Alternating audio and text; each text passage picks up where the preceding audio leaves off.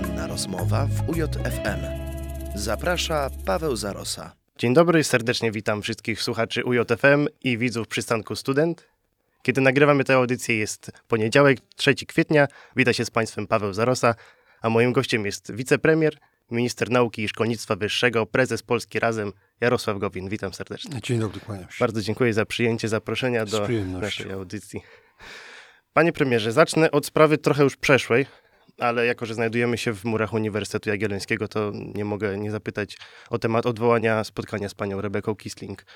Y, czy rzeczywiście jest tak, że minister nauki i szkolnictwa wyższego y, nie może zrobić nic więcej poza wyrażeniem niepokoju i smutku, y, kiedy widzi działania władz uczelni otwarcie przeczące wolności myśli i pluralizmowi, takie, które blokują dialog? W Polsce obowiązuje i słusznie konstytucyjna zasada autonomii e, uczelni. Ona sprawia, przynajmniej tak ja ją interpretuję, e, że minister powinien ingerować w mm, sprawy wewnętrzne tylko w przypadku, gdy naruszane są e, w sposób jasny, oczywisty jakieś przepisy. W przypadku, o który pan, o, o, o który pan mnie pyta, naruszone zostały dobre standardy.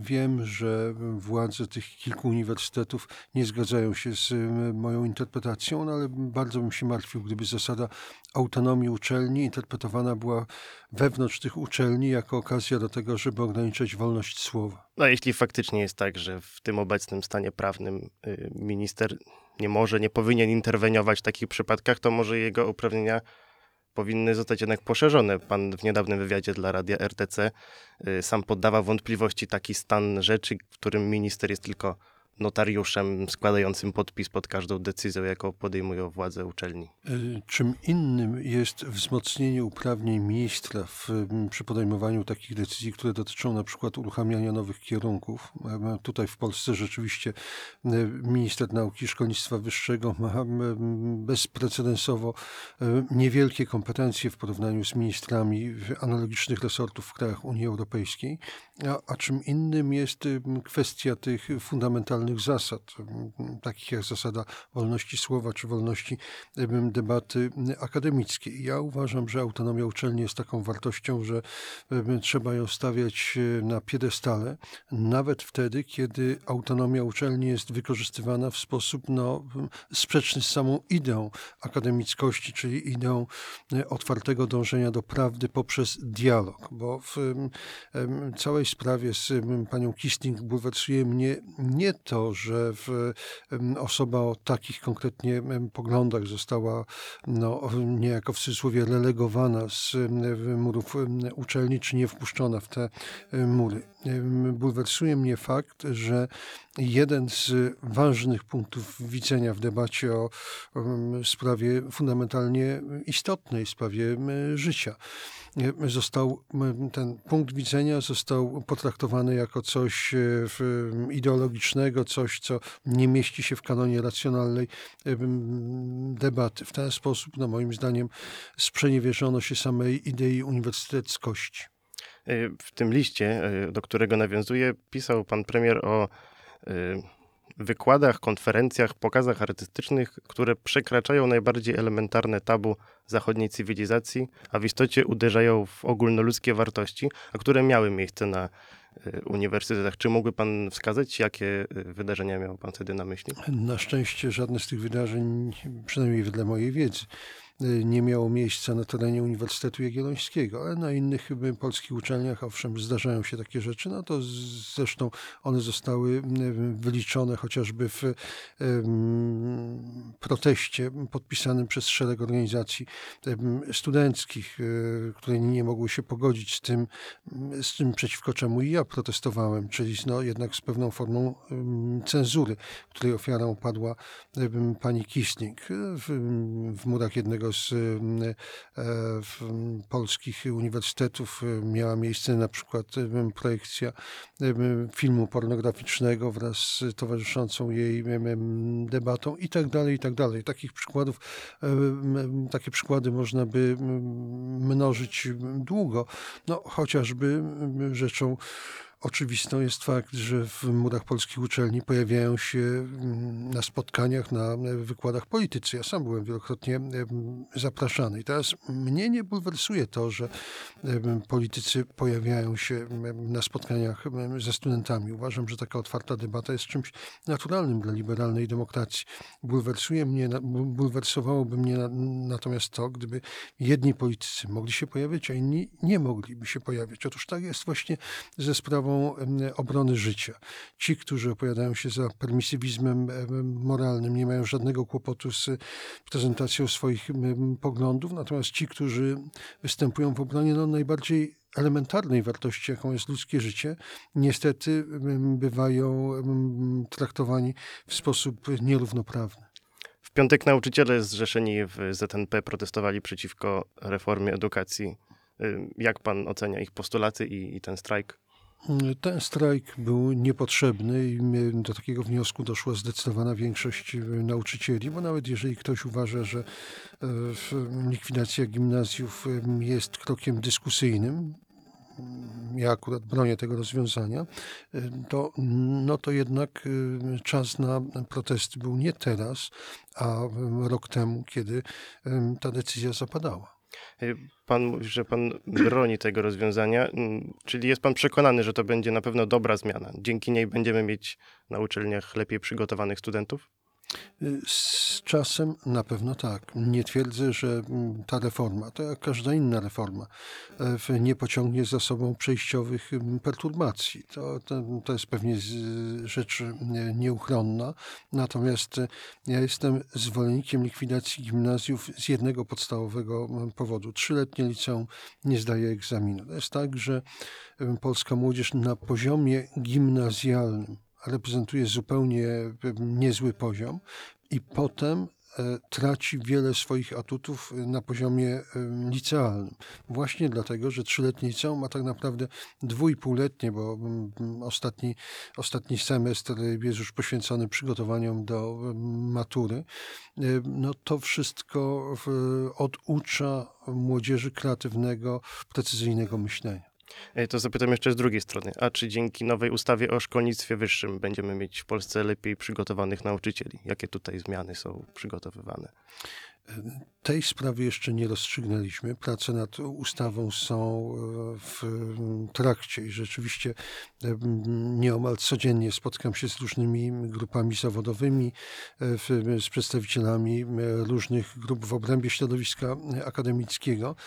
E, Czeka mnie jeszcze dyskusja na temat modelu kształcenia nauczycieli z sam, samą panią minister Zalewską, ale osobiście opowiadam się za tym, żeby nauczyciele byli kształceni w ramach jednolitych em, studiów magisterskich i tylko na najlepszych polskich uczelniach, a więc na tych klasycznych uniwersytetach, takich jak UJ, czy uniwersytetach y, pedagogicznych.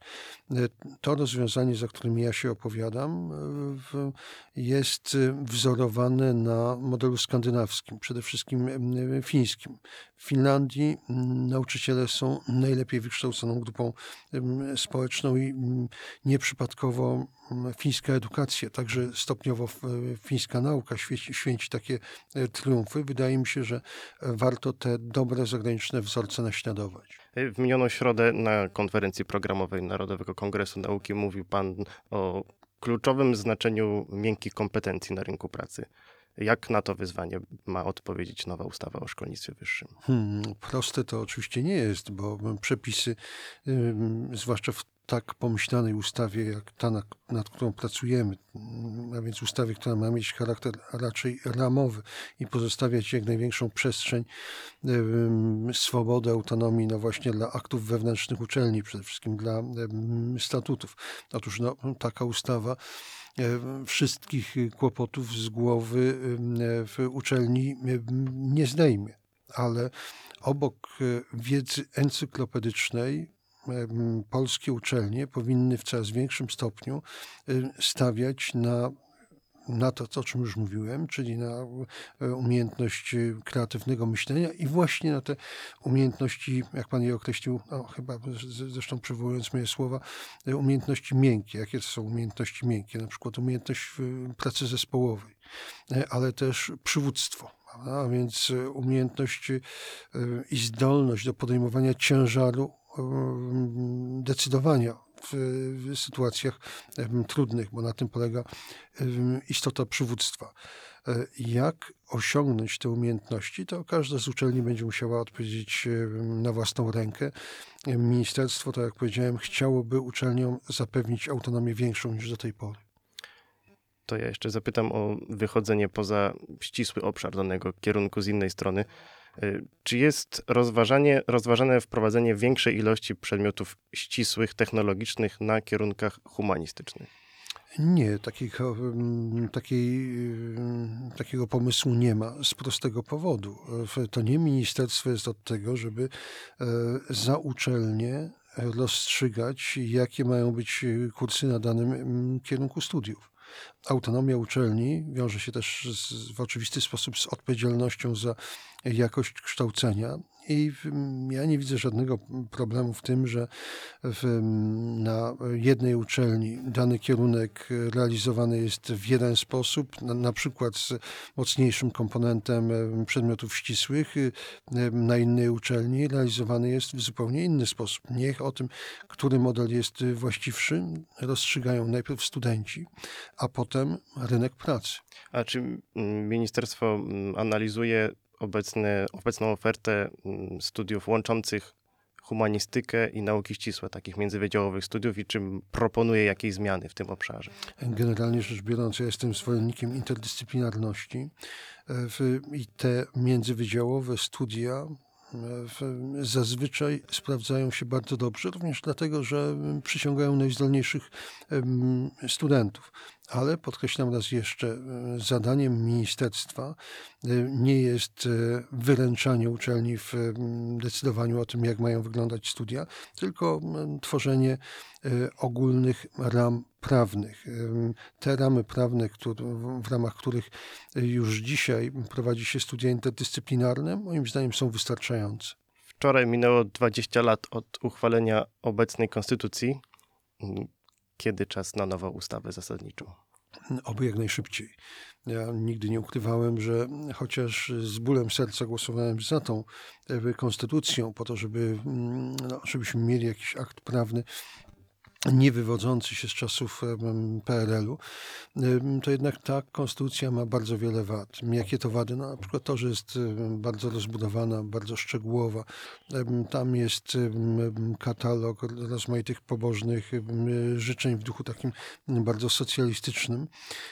To jest przykład słabości tej konstytucji, ale naj, naj, największa słabość to jest e, nieumiejętne rozgraniczenie kompetencji w obrębie e, różnych rodzajów władzy, zwłaszcza w obrębie władzy wykonawczej. No, niedawno, e, a właściwie przez cały czas media interesują się relacją między e, em, prezydentem a ministrem obrony narodowej. No właśnie, konstytucja tak niejasno precyzuje, gdzie zaczynają się kompetencje ministra obrony narodowej, a, a gdzie kończą e, kompetencje prezydenta, że w każdej kadencji dochodzi do tego typu y, wątpliwości. Tak samo jak w każdej kadencji dochodzi do wątpliwości dotyczących podziału obowiązków i zadań między prezydentem a premierem. Wydaje mi się, że powinniśmy się zdecydować na jakiś konsekwentny y, model, albo model kanclerski, czyli silna pozycja em, premiera, a wtedy prezydent wybierany nie w wyborach powszechnych, ale przez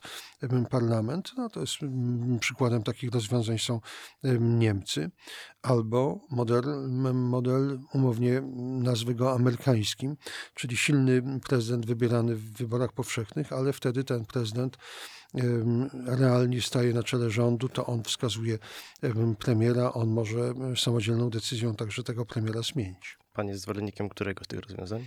E, albo jednego, albo drugiego. Ważne jest, żebyśmy wyszli z tego klinczu, który e, funduje nam obecna e, konstytucja. Generalnie rzecz biorąc, raczej opowiadam się za modelem kanclerskim, ale wiem też, że Polaków będzie bardzo trudno przekonać do tego, żeby zrezygnowali z tych powszechnych wyborów prezydenckich, bo to są wybory, jak wskazuje frekwencja, ulubione przez Polaków, takie bardzo spersonalizowane Jeżeli tak, jeżeli mielibyśmy zachować model powszechnych wyborów prezydenckich, to wtedy cała władza w ręce prezydenta. A czy w tej nowej konstytucji powinny się znaleźć zapisy pozwalające na wprowadzenie opłat za studia? Panie dyrektorze, mm, dzisiaj wydaje się to całkowicie nierealistyczne. Ja już po- powie- powiedziałem em, przy różnych okazjach, że jestem zwolennikiem anglosaskiego modelu gospodarki, anglosaskiego modelu też demokracji, no, ale niestety ten model anglosaski jest bardzo odległy od sposobu myślenia kon- kontynentalnej Europy, także sposobu myślenia Polaków. Y, I sądzę, że ta idea bezpłatności studiów jest bardzo głęboko ugruntowana w przekonaniach Polaków. Czyli nie jest to możliwe ze względu na klimat polityczny, społeczny, ale czy pan byłby zwolennikiem takiego rozwiązania, żeby studia No, były płatne? Nie, nie byłoby dobrze, gdyby polityk y, dawał się wciągać w spekulacje dotyczące czegoś, co y, jest po prostu nierealistyczne. Mówiliśmy o rocznicy uchwalenia konstytucji, ale mm, rząd w ten weekend świętował inne urodziny, rok działania programu 500+. Nie będę pana pytał o, o ocenę tego programu, bo znam odpowiedź, ale zapytam o coś innego. Czy taka forma wsparcia polskich rodzin y, panu jako y, gospodarczemu liberałowi odpowiada? Czy może widzi pan jakieś lepsze rozwiązanie? Y, Widziałem rozwiązanie nieco lepsze, ale tak jak pan słusznie domniemywał, jestem zdecydowanym zwolennikiem em, programu Rodzina 500, bo to jest pierwsze po 1989 roku e, takie realne wsparcie dla polskich rodzin, zwłaszcza dla tych rodzin, które dźwigają na siebie, na sobie największy ciężar, ciężar wychowania dzieci. I to właśnie takie rodziny, mło- młodzi małż- małżonkowie z małymi dziećmi znajdują się w najtrudniejszej sytuacji materialnej. Co usprawniłbym w em, programie Rodzina 500? No to, co proponowałem jeszcze wtedy, kiedy w, m, rząd zastanawiał się nad konkretnym kształtem tego programu.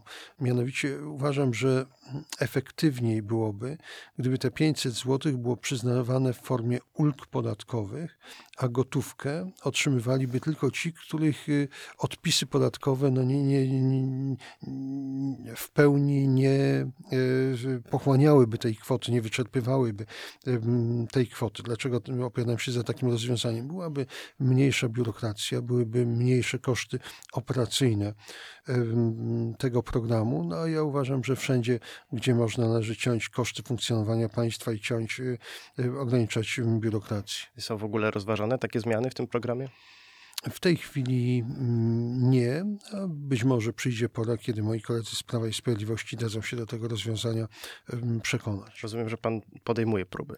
Od czasu do czasu przypominam e, w, o tej e, koncepcji również w, w naszych rozmowach, ale mm, w tym momencie e, istotniejsze wydaje mi się co innego. Mm, W, tutaj w Krakowie mm, sformułowana została przez jednego z profesorów ekonomii bardzo ciekawa koncepcja, aby na przykład powiązać ten program Rodzina mm, 500 Plus z innym dużym programem społecznym Mieszkanie Plus, a więc żeby uruchomić taki problem, program umożliwiający rodzicom przeznaczanie tych pieniędzy na coś w rodzaju książeczek mieszkaniowych e, dla swoich dzieci. Dzięki temu mielibyśmy w, no, sytuację, w której, no, taką sytuację win-win.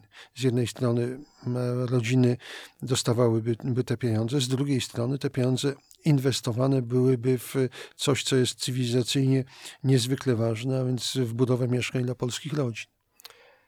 Chciałem jeszcze zapytać o taką postawę polityczną. Przy okazjach takich jak ostatnie referendum w Legionowie, czy jak strajk nauczycieli, mamy do czynienia z taką ciekawą zmianą podejścia. Jest Zjednoczona Prawica, kiedy szła do wyborów, to zapewniała, że każdy głos obywateli będzie się liczyć, ale kiedy różne grupy społeczne zgłaszają swój sprzeciw wobec jakichś rozwiązań, to y, wszyscy przedstawiciele rządu mówią, że to jest y, tak naprawdę spór polityczny, że ci ludzie y, głosując na przykład w referendum y, podejmują polityczne działania przeciwko rządowi.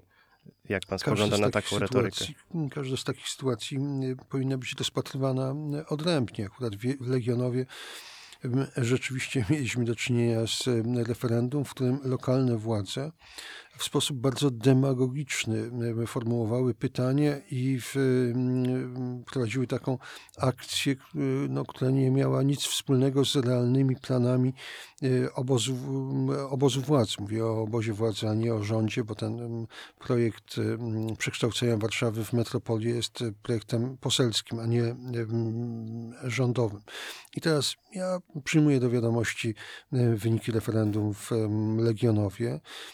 Od początku też miałem takie poczucie, że ten pomysł utworzenia metropolii został bardzo słabo przedstawiony przez nas. Tutaj komunikacyjnie kompletnie polegliśmy. Natomiast nie zmienia to mojego mm, poglądu, że metropolie są Polsce potrzebne. E, I mam nadzieję, że na Śląsku i Warszawie się nie skończy, że kiedyś taką metropolią stanie się także Kraków. Czy członkowie rządu wiedzieli w ogóle o tych planach zgłoszenia y, tej, tej ustawy metro, dotyczącej metropolii warszawskiej, czy to wyskoczyło tak z kapelusza z zaskoczeniem dla wszystkich?